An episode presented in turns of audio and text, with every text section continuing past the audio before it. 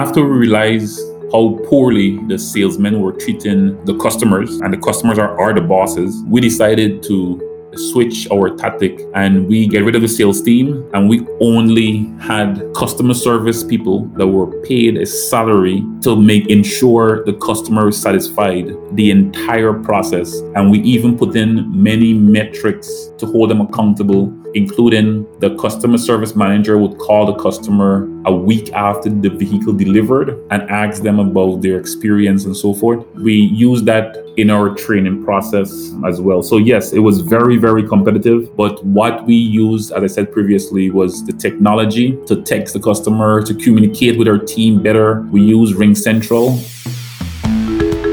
From Caribbean Ideas in Trinidad and Tobago, this is Uptick, part of the Caribbean Innovation Content Network. Uptick is a show that brings you the stories of Caribbean entrepreneurs and corporate innovators that are building the next generation of great companies.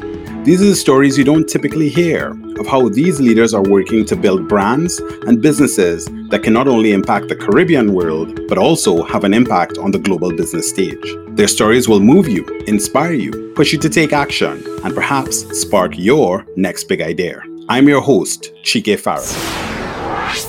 All right. Well, this is Chike Farrell um, here for another episode of the Uptick podcast, where we feature Caribbean innovators live, whether entrepreneurs or corporate innovators or anybody who's really trying to, to fly the Caribbean flag and push things forward and, and represent the Caribbean on a global stage. And season two has been really interesting because we've been exploring themes around purpose and perseverance and pivoting or evolution. And it's been a fascinating season as we've gone along. And I'm really excited today to welcome welcome Jay Ward. So, welcome, Jay. Really, really excited to have you on the podcast. Well, thank you, Chike. Thank you for having me. And I look forward to um, speaking with you as well. Yeah, well, this is great. You know, I think you know, you've done, you know, some really interesting things, a really good example of, you know, as I said, representing the Caribbean flag and represent the Caribbean on a global stage. Now, before we jump in, I want to recognize the sponsor for today's episode, Guardian Life of the Caribbean. They have a solution to a need that many organizations have, which is called Keyman Insurance. When you think about it, as an entrepreneur or someone who's driving a fast growing business, Really, the foundation of your success is your people. Your great people become an invaluable resource to the business and they really push your organization forward. Now, without these key people,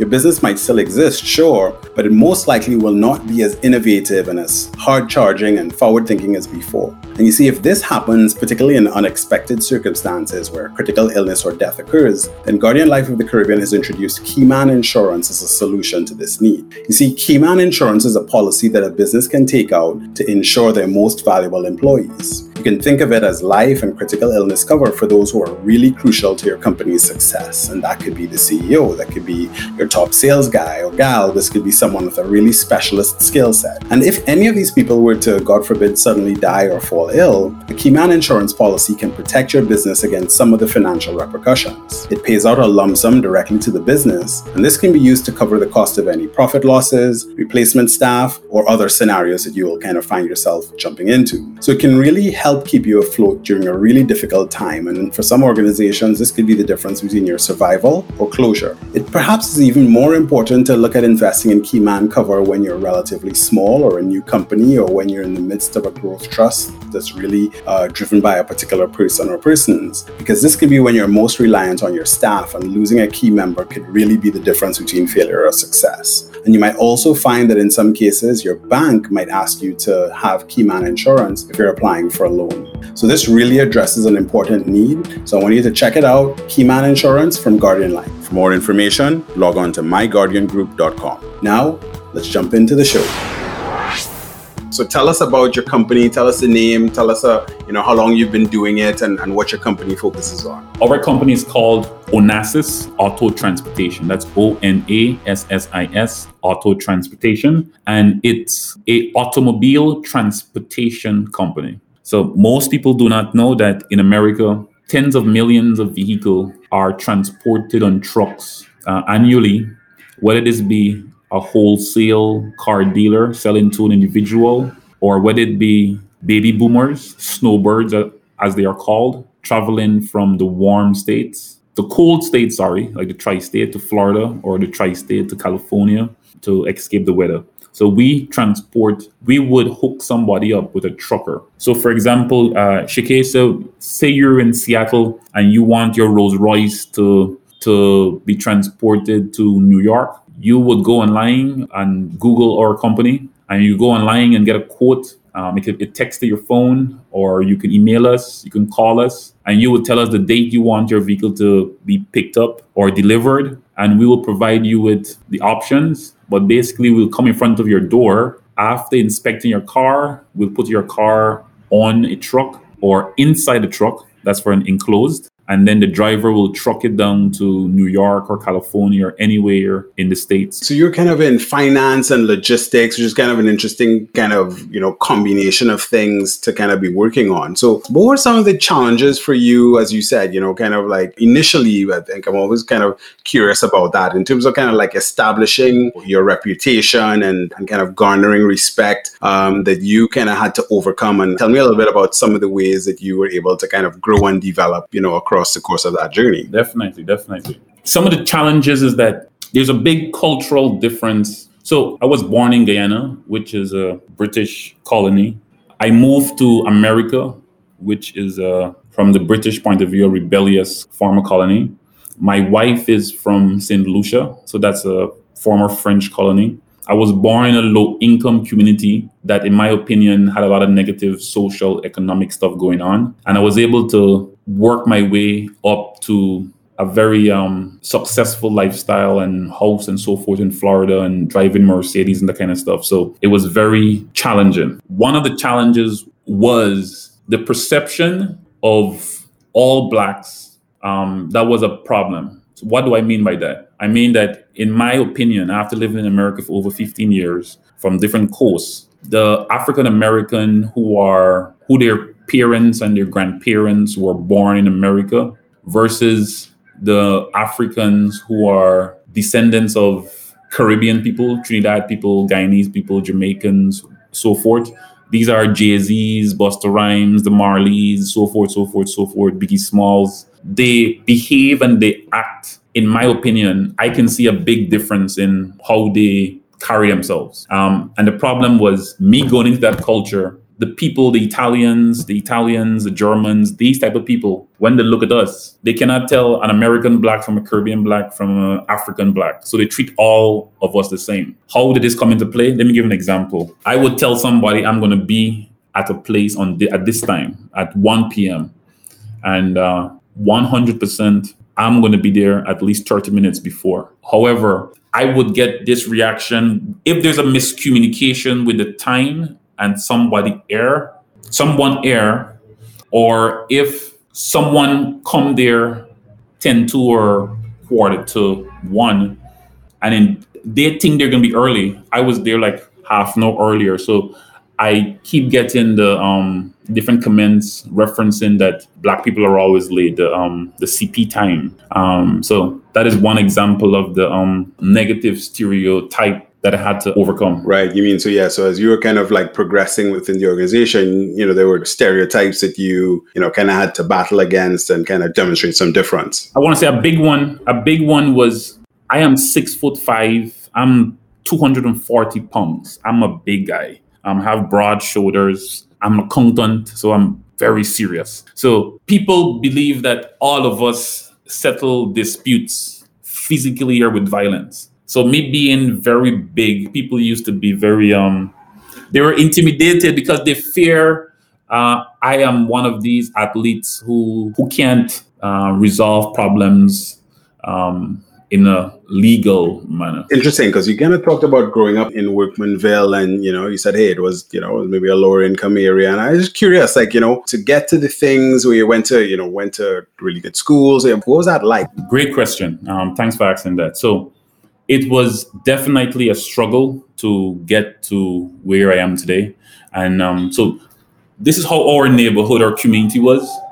We did not had we did not have playgrounds. We did not have parks and uh, soccer balls and basketballs and these type of things for the kids to cultivate discipline or develop their skills because of the lack of uh, infrastructure or even human capital, uh, counselors or mentors in the community. So that's where I grew up. And uh, putting food on most people's table or uh, clothing on their backs, that was a struggle. And I used to go, I used to walk to primary school, Stella Maris, this outside of my community. And the kids that were going there, I was going to school with uh, the president's grandson, Cheddi Jagan, Ju- Jagan Jr.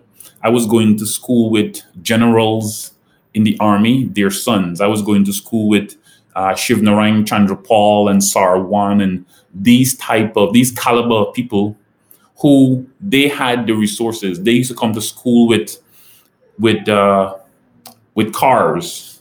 They drove into the to the to the driveway and they got picked up back for lunch and and the whole nine while we walk in We did not have the textbooks, the required reading materials or compasses or painting materials that we needed to uh, learn better or develop um, the different stages.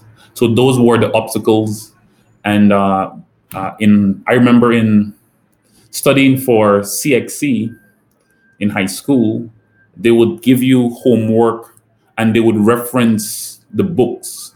Uh, check check out this book, this chapter, bring the homework. But of course, we have no books. Or if we have, if you need ten books, we had two of two of the ten. Okay, so that was it was like growing up in a low income community. So through, through the years, I was able to excel academically as well as in sports and develop real discipline. But the problem was still uh, at 20 years old, 19 years old, I had no job that I could go in to make use of my qualifications O levels, A levels, CAT, that's accounting qualifications, and the ACC I was studying. So I did not have, here I am, a young uh, black guy from a low income community that struggle and go through a hard process to develop myself, and my skills. And as a young adult with ACCA qualifications, I'm applying for jobs and they're telling me, hey, we don't have jobs for you. And the few that would look at me, they say, hey, you're overqualified on paper with no experience. Yeah, that's that's kind of like one of those classic, you know, Caribbean problems where we have, you know, tons of qualified young people sometimes coming out and they can't get jobs or there aren't those opportunities. So so I guess from there, you know, I know you sort of shortly after that when you were around 23, you know, migrated to the US. So so what was that like and you know, what was what was that experience like for you? Kind of like adaptation to this whole new environment. It was definitely life changing. Uh, let me give an example. In Guyana at the time we would play basketball for many months, and the trophy we would receive as an award for first place, or me, the MVP, the trophy was about 12 inches high. That's it. Okay. Um, in America, I had nephews in Brooklyn, New York, 16 year olds, 17 year olds. They're doing summer leagues for a month. And when they win a competition, the trophies are six foot tall. Okay. Six foot tall. Um, I played amateur amateur leagues in uh, the states, and the way these the resources they're given um, for talented people at any level in America is mind-boggling. So um, it was definitely a cultural shock for me, um, getting adjusted to working at uh, American companies like Panasonic and State Farm and so forth. Um, but it was definitely life changing in a positive way. And I owe going to the States and all the wonderful experience for making me into the man I am today. So now you're you're in the States, you're in New Jersey, and you you kind of start kind of getting opportunities at some, you know, pretty well-known companies. Um, but I guess you kind of get your bigger break in terms of the ability to kind of showcase your capabilities and so on at, uh, at a company called Telebrands, right? So what were you doing for Telebrands initially? You know, when you started, and then kind of how did that progress over time? Great, great, awesome, um, definitely. So at Telebrands, um, where I worked for 10 years. Uh, initially, when I was hired, it was to do accounting. That's it basic accounting. I would do accounts payables, accounts receivables.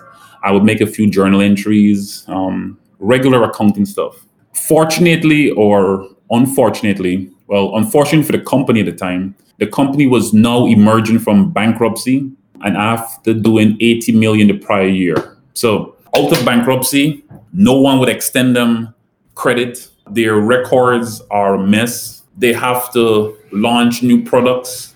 They have to go and rebuild uh, relationships that that are important for the industry they're in. And here I am, six months into being a new migrant.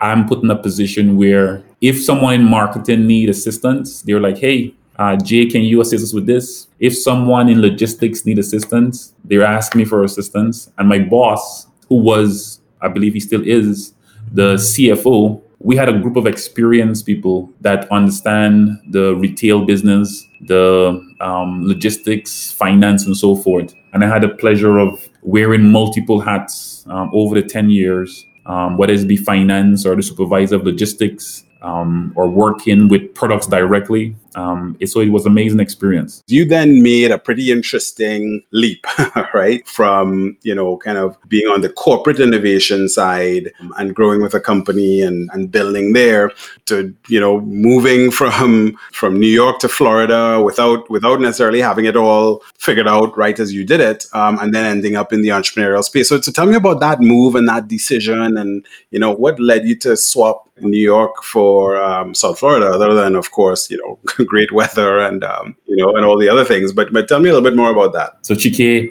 at Telebrands, I so I have three kids. I have three kids, and the two older kids they were born when I was employed at Telebrands. Okay, and um, my wife saw the best doctor in New Jersey. Um, they stayed at the best hospital. When she gave birth, she had like she had a room like Beyonce. She had, I kid you not, she had a room like Beyonce. It was amazing. I had a bed to sleep next to her. When she gave birth, afterward, they took care of both of my kids, and I did not, I did not come out of pocket more than a thousand dollars. Okay. And that's probably like $80,000 of uh, expenses. And I didn't come out of pocket a $1,000. I also had knee surgery done with uh, the New York, the same doctor that does surgery for New York Knicks guys did surgery on my uh, meniscus and, um, and my ACL. And again, did not come out of pocket and got the best treatment money could buy. So from leaving a comfortable job that took care that the, the check arrived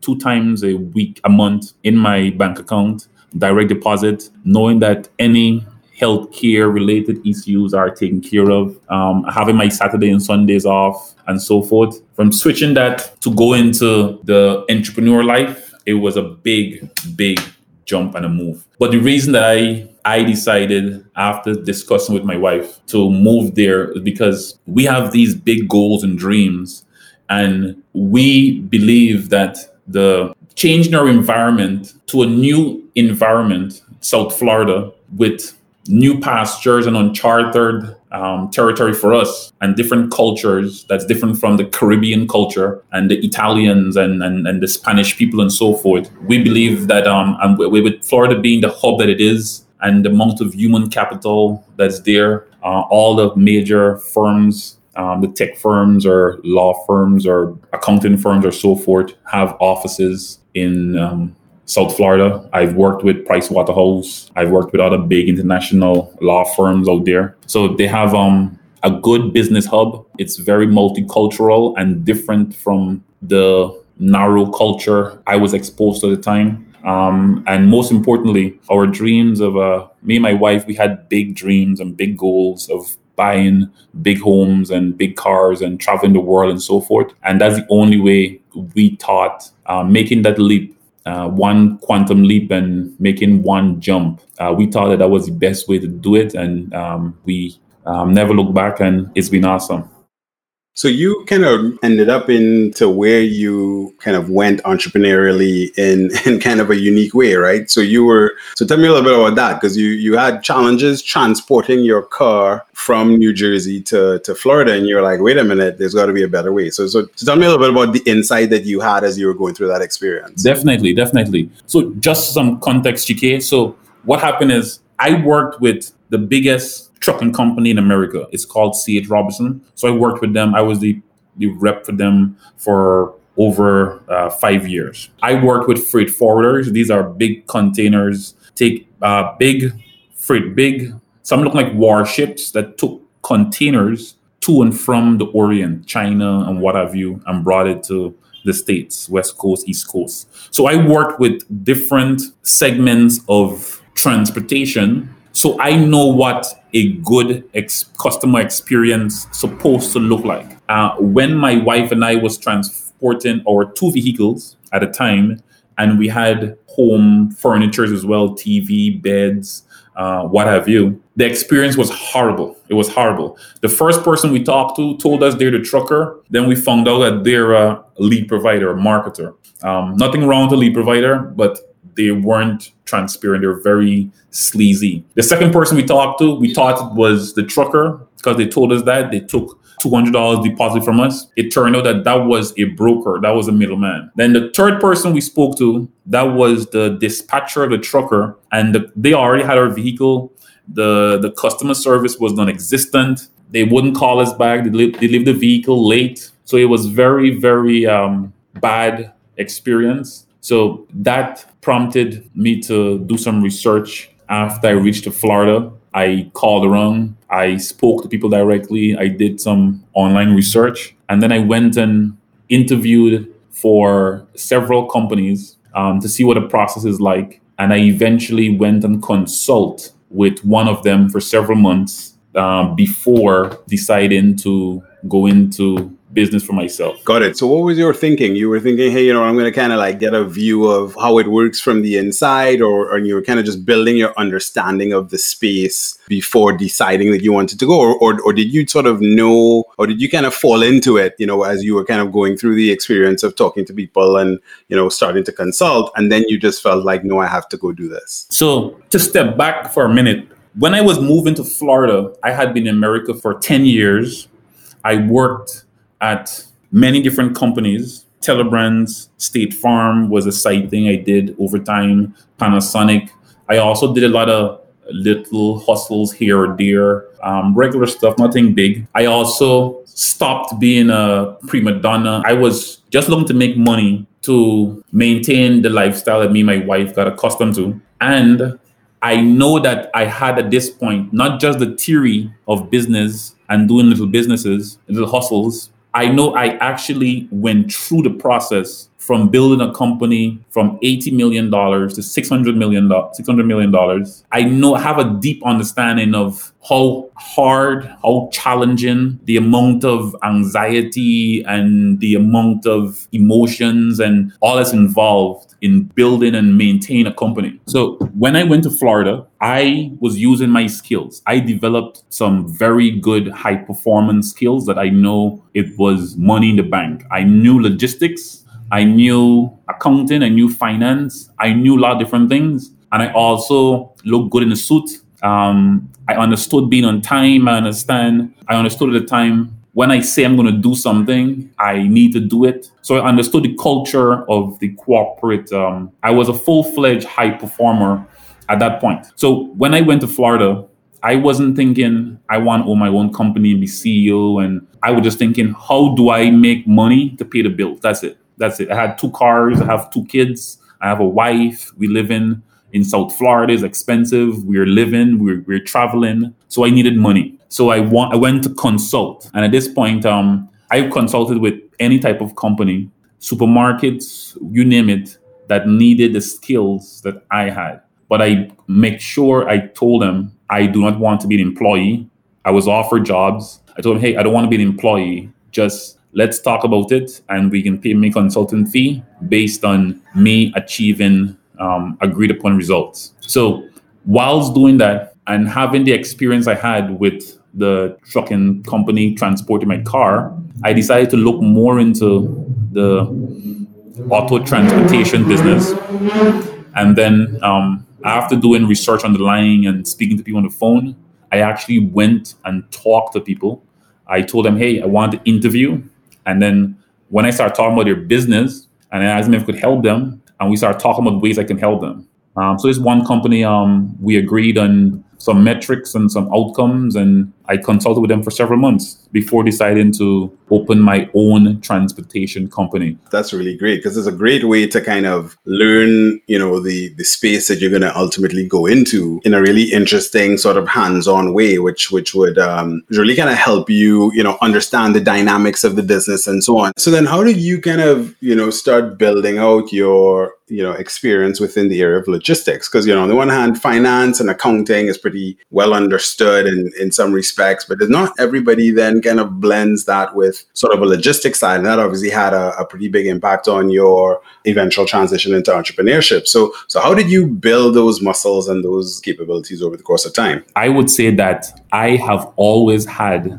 those capabilities and abilities inside of me i would say that my grandmother and my mom and the church community and the community, the, the auntie next door and the uncle next door who would guide you and so forth. I would think that those, that environment, the positive of the social dynamics you grew up in, um, assisted me develop those things. And then the sports, I was a super athlete. A day would not pass without me being building my discipline and and so forth um, from sports. And in sports, playing basketball, I was captain of teams and so forth. And I was being captain of team while studying for CXC and O levels and CAT. And um, I did mathematics and I did um, economics and I did accounting and so forth. So I always could have think critically about anything and I could have wrapped my hands around or my mind around a big project. And I had the staying power and the stamina from um, basketball and the, cha- the life challenges growing up. So I learned um, any big problem, I could start it and stick with it and ask questions and get mentors and ask people who did it before. And and today there's this thing called Google. It's pretty um it's pretty it's pretty neat. That's right. You, can learn it all. So no, that's I mean yeah, that's powerful because you know you really have to you know, in some cases, as I say, you know, you think about this area of logistics, which is really about breaking problems down in, in many ways to to smaller constituent components. And uh, but but what I what I kind of take away from that is that you know you feel like like a lot of your experiences you know, it wasn't so much about learning any specific thing to get there, but having sort of lots of influences along the way. And you know, I want to give another shout out to Guardian Life of the Caribbean, uh, our sponsor for today's episode, and talk a little bit about another solution that they provide, which is really their pension solution which is a really interesting thing because I've actually had more employees recently start coming and asking about what the company can do for them in terms of, you know, helping them to advance their retirement and other goals. And pensions can be a way that as an employer, you can kind of help to, you know, set up your employees' future or the next stage of their life after they leave your company, um, or if, you know, something should befall them that, you know, requires a benefit to be paid to their dependents. Again, like I said before, employees are really the most valuable asset of any business. Um, and so Guardian Life is really partnering with companies to help them set their employees up with real powerful financial planning for the future, including pension plans that can help employees and their dependents after retirement or in the case of an untimely death. Of course, pensions have existed for a long time, and you know they've been really uh, proven to be pretty useful financially for a lot of people. Um, now they can be actually unregistered or registered, and they can have a number of different advantages. Where, for example, if people reach retirement age, they will, you know, generally experience a reduction in income. So a pension can make up for some of this loss of income in retirement. So it kind of has an income protection value. They can also provide, as I mentioned before, protection in the form of lump sum payments and uh, payments to dependents in the event of an untimely death. And they can also provide a certain amount of tax relief, where if you're in Trinidad and Tobago, for example, you can get up to $50,000 a year uh, if it's a registered pension plan. So it's really interesting because this was something that might have been seen before as something for, you know, a different era, but it's starting to become, you know, something that's increasingly more in demand and could be a way that your organization could stand out. So check out Guardian Life of the Caribbean if you're interested in getting a pension plan and exploring this solution for your organization.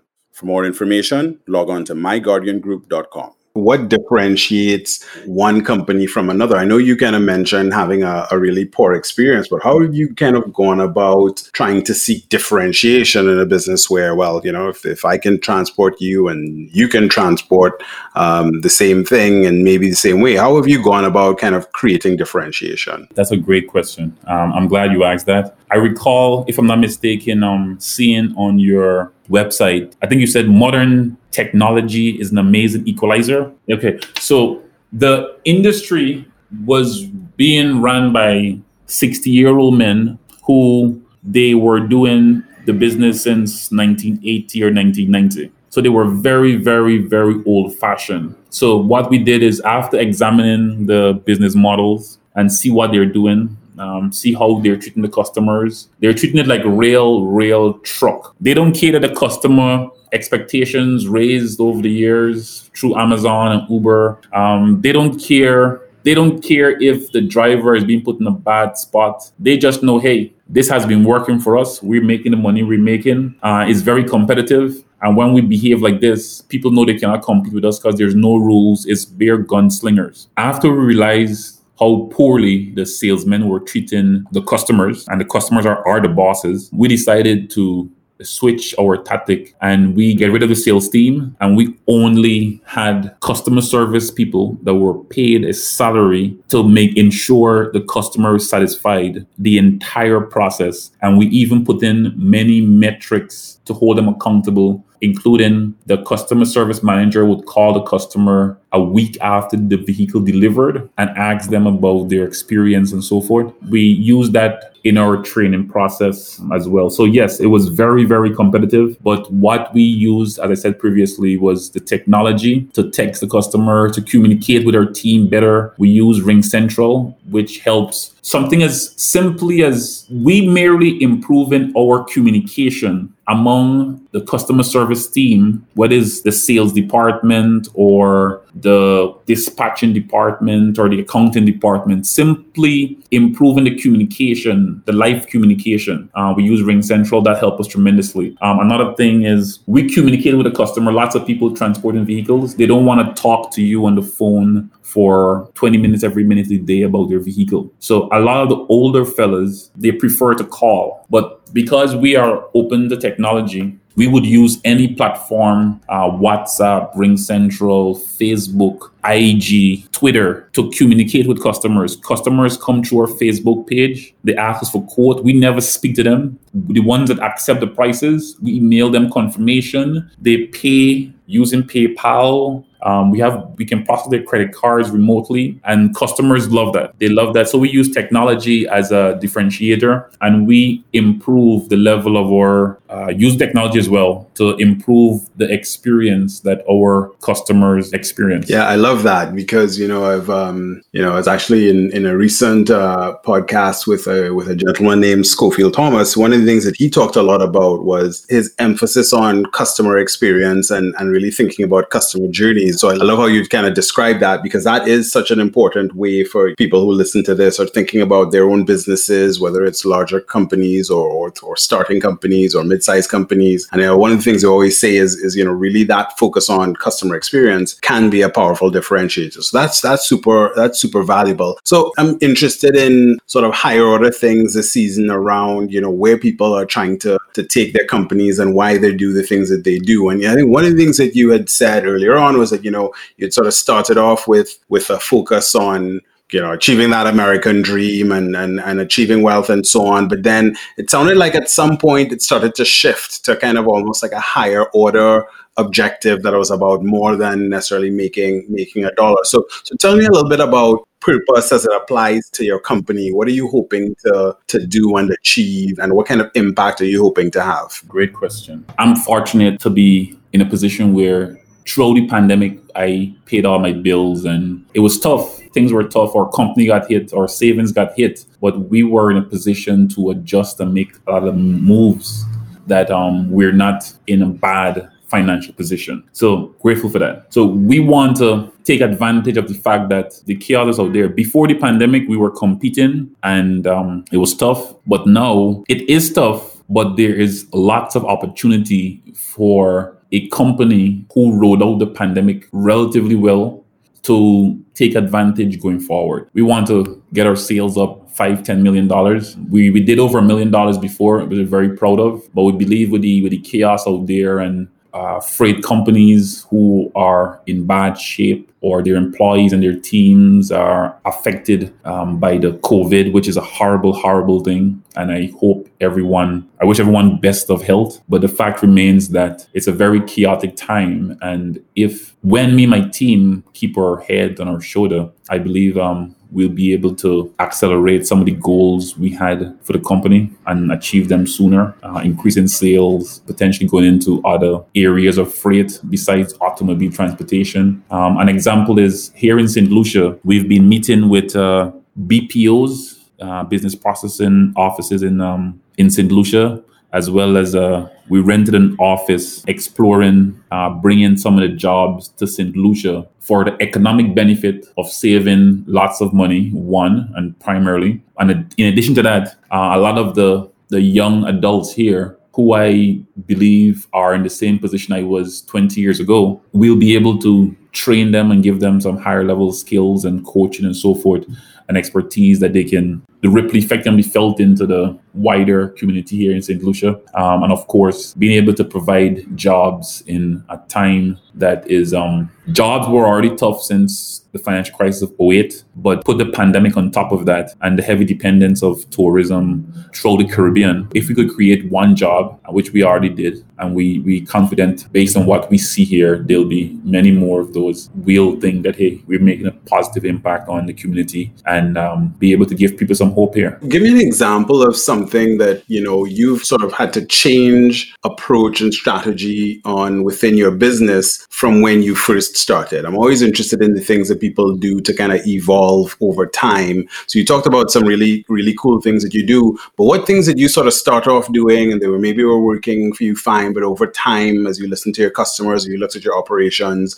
what are some of those examples of things that you had to change and tweak to to create a better business performance? There are so many, so many things we had to change and tweak. I give you one example was the salesmen. Our salesmen were doing, they were making money. So just counting dollars, we had salesmen that are doing tens of thousands of dollars for us. But as I said, their relationship and their relationship to the external company, uh, the dispatchers and so forth, it was creating a very toxic culture. So we decided to get rid of the entire sales department, not the sales, the, the bad apples, the entire sales department, because we wanted a better culture in the long term um, not just the short term financial, the monthly benefit, which believe me, believe me, uh, Chike, that um that was definitely a painful decision. You know, I think that's that's kind of powerful, Jay, because a, a lot of times, and I mean, you you know, you took a bold move there with you know, kind of making a big change in in defense of culture, and I've certainly in my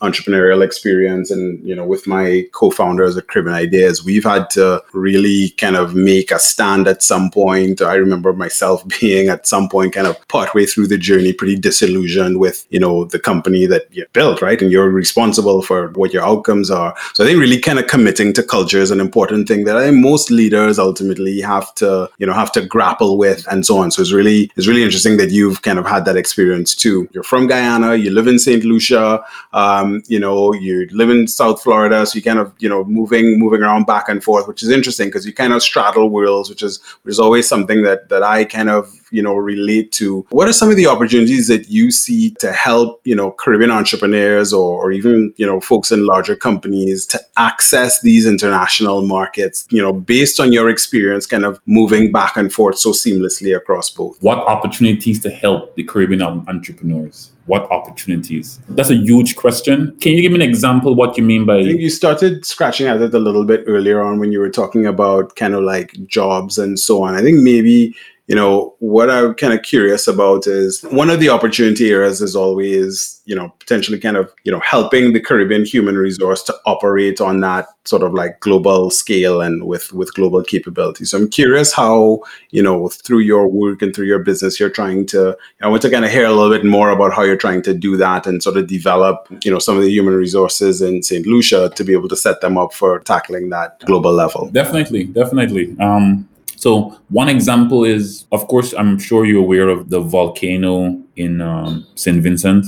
So my team and I, we have a campaign or a project where we're we're aiming to feed the 300 or as much of the 300 St. Vincents that are here in St. Lucia as refugees. Um, we're aiming to assist the St. Lucians as well who may be in a bad position due to recent job losses brought on by the issues out of uh, the tourist sector. And we're not just aiming to take money out of my pocket and feed these people. But since I'm a Rotarian from South Florida, and I've been a Rotarian for four or five years, and I've seen how not just the end result of, let's say, feeding the 300 people, but getting the people from the community themselves involved in feeding themselves. So what we've done, we we recruited some interns these are young adults who just graduated from high schools, or they have a high school named Hess High School here is pretty good,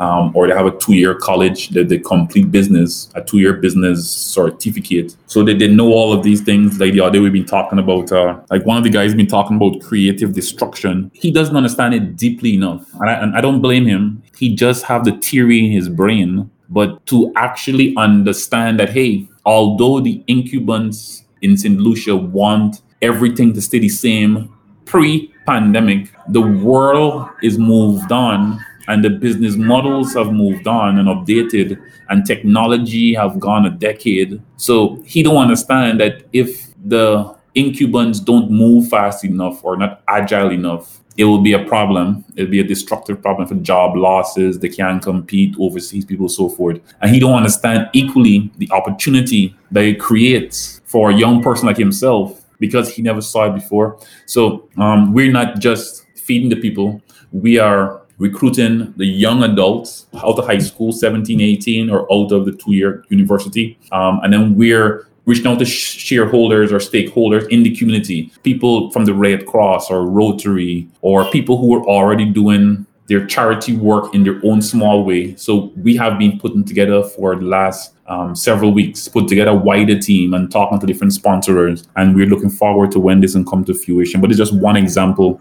of um, we training the interns and teaching them the skills of organizing and marketing. You had a career where you'd have learned a lot of, of things and built a lot of skills, but then you jumped into you know, to the very cold waters of of starting a business. And you know, there's a lot of learning um, and a lot of learning on the job that kind of has to happen with that. So, so how are some of the ways that you keep on top of new things and kind of sharpen this? So, I mean, we joked around about Google before, but but you know, what entrepreneurs or you know or, or people do you look to for inspiration? You know, what what what are some of the resources or books that, that have kind of stood out that have helped you build capability? Ah, definitely, definitely. So with the books, I would not want to mention any specific specifically. Um, why? Because me looking back on my upbringing, using any one of the texts that most of us have access to, let's take the Bible, for example. Uh, you could find great philosophies in there that you could use about um, and apply it to any part of your life, especially business. Uh, one example is Jesus and um, not worrying about tomorrow and so forth, so forth. So there's many books. One's as accessible as the Bible, or many others that uh, the, the, the, richest man in Babylon, that's one, richest man in Babylon, or as a man thinketh. Um, and there's many other books that we already know of that if we really get deep understanding of what we already know or were taught, get deep understanding of it and see how it applies and see if we're following um, what we understand about these different philosophies, um, I think it would make a tremendous um, positive impact. But regarding how did I lots of learning on the job and some of the ways that I keep on top of my my, my skills. Uh, I'm a member of um, Toastmaster. Now, this is a Toastmaster. You go, notwithstanding the many arms I'm saying, I would normally get, get, get a have to play five dollars for those arms. But um, Toastmaster International, uh, it teaches you to give presentation for business seminars or uh, a bank presentation or interviewing and so forth.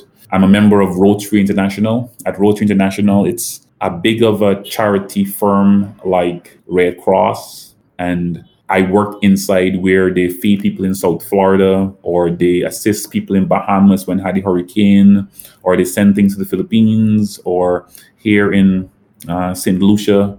They're doing many things to assist the kids get back to school. So being involved in that, it although it's a charity, it operates the same way as a Fortune 500 company like Home Depot. They plan four years ahead. They have meetings weekly. They have metrics. They keep people accountable. There's minutes. So it's a lot of organization. So I go to those organizations and I surround myself with awesome people like yourself, um. You you worked at Microsoft and these terrific companies. So someone like yourself, I would want to have a beer with or play golf or something like that. And that is one of the ways that I grow and learn and develop my skills. And of course, I have uh, many mentors that are specific to me and my my needs that I handpicked and I stick to their philosophy and I learned it and I continue to learn it. And when I meet them, I make sure I, I use them. I ask them questions about personal stuff or business or what have you. So that's how I've been keeping on top of my skills and growing and learning. Yeah, how, that, that's always interesting. It's always a, a, tricky thing for folks to kind of figure out. How have you sort of identified and um, and kind of established relationships with new mentors that you that you didn't know before? This is a personal I understand you're asking me how I've done it, but before I said I say how I've done it, um, I want to say that it's going to be different for everyone, and no one should follow my way. My way is unique to me. So I played basketball. I can handle pressure. I can handle um, people talking to me um, rough or giving me harsh, quote unquote, harsh critique or telling me harsh truths. So I know myself very well. My uncle was in the military. I went to Royal Rangers. That's a church. In our church, when I grew up in Guyana, there was the like the scouts, but we call it Royal Rangers. So I was around a lot of military guys, a lot of a lot of boxers from gym and so forth. So when I was growing up, um, these are the guys I surround myself with.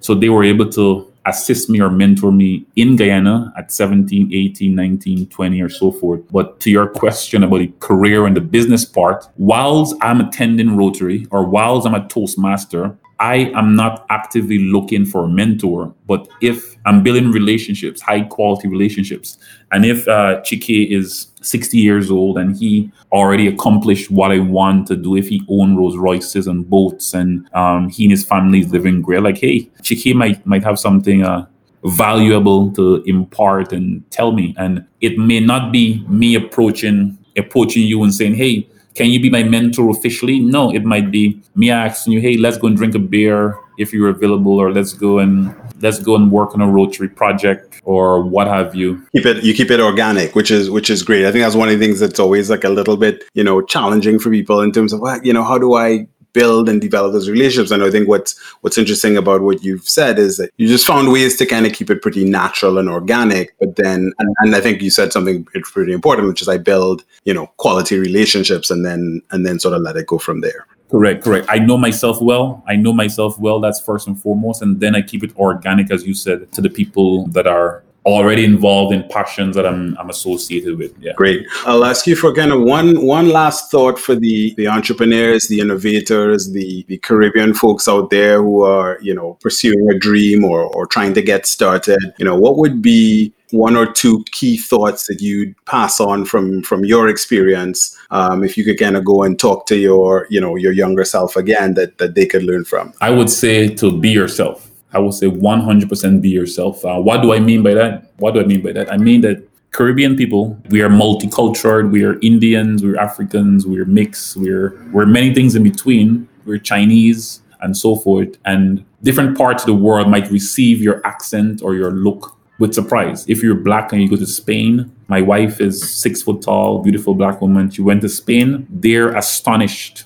by she being black and six foot there. They rarely see people like that. Me speaking in America, people don't know if I'm from Africa or not. But if you are being yourself and your full authentic self, you would more likely attract people that are more genuinely and sincerely looking to build relationships with you. And that's an amazing thing to um, always remember to be yourself. And the second one I would say is that these information that you're providing is tremendous. Um, your website is great, and uh, the experience you bring from working at companies like Microsoft and EY and so forth, all the best companies in the world, um, is 100% top notch. They do not have better information or well organized information, better organized information, in my opinion, They probably have equal but nothing better than this um, on the internet for us. That being the case, I would like emphasize that the more important thing is the intangibles, the grit, having chutzpah or having emotional bank account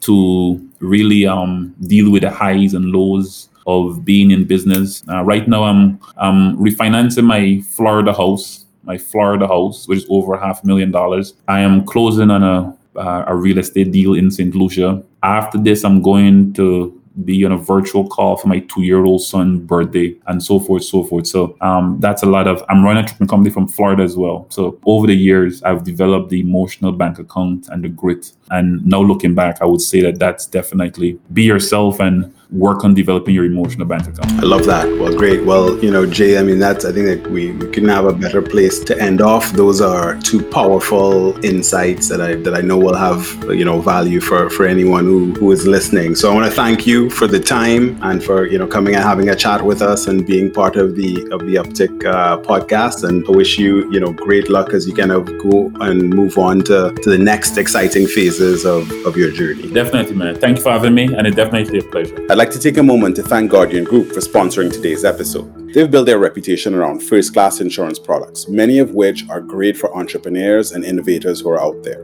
So it comes as no surprise that they have a cool product called Keyman Insurance in their product portfolio. You can check out this product and more at www.myguardiangroup.com. Make sure you know the next time an episode of Uptick drops by subscribing on your favorite podcast platform. And remember, share Uptick with a friend. Now, on behalf of Caribbean Ideas, this is Chike Farrell signing off. And remember, keep on ticking up.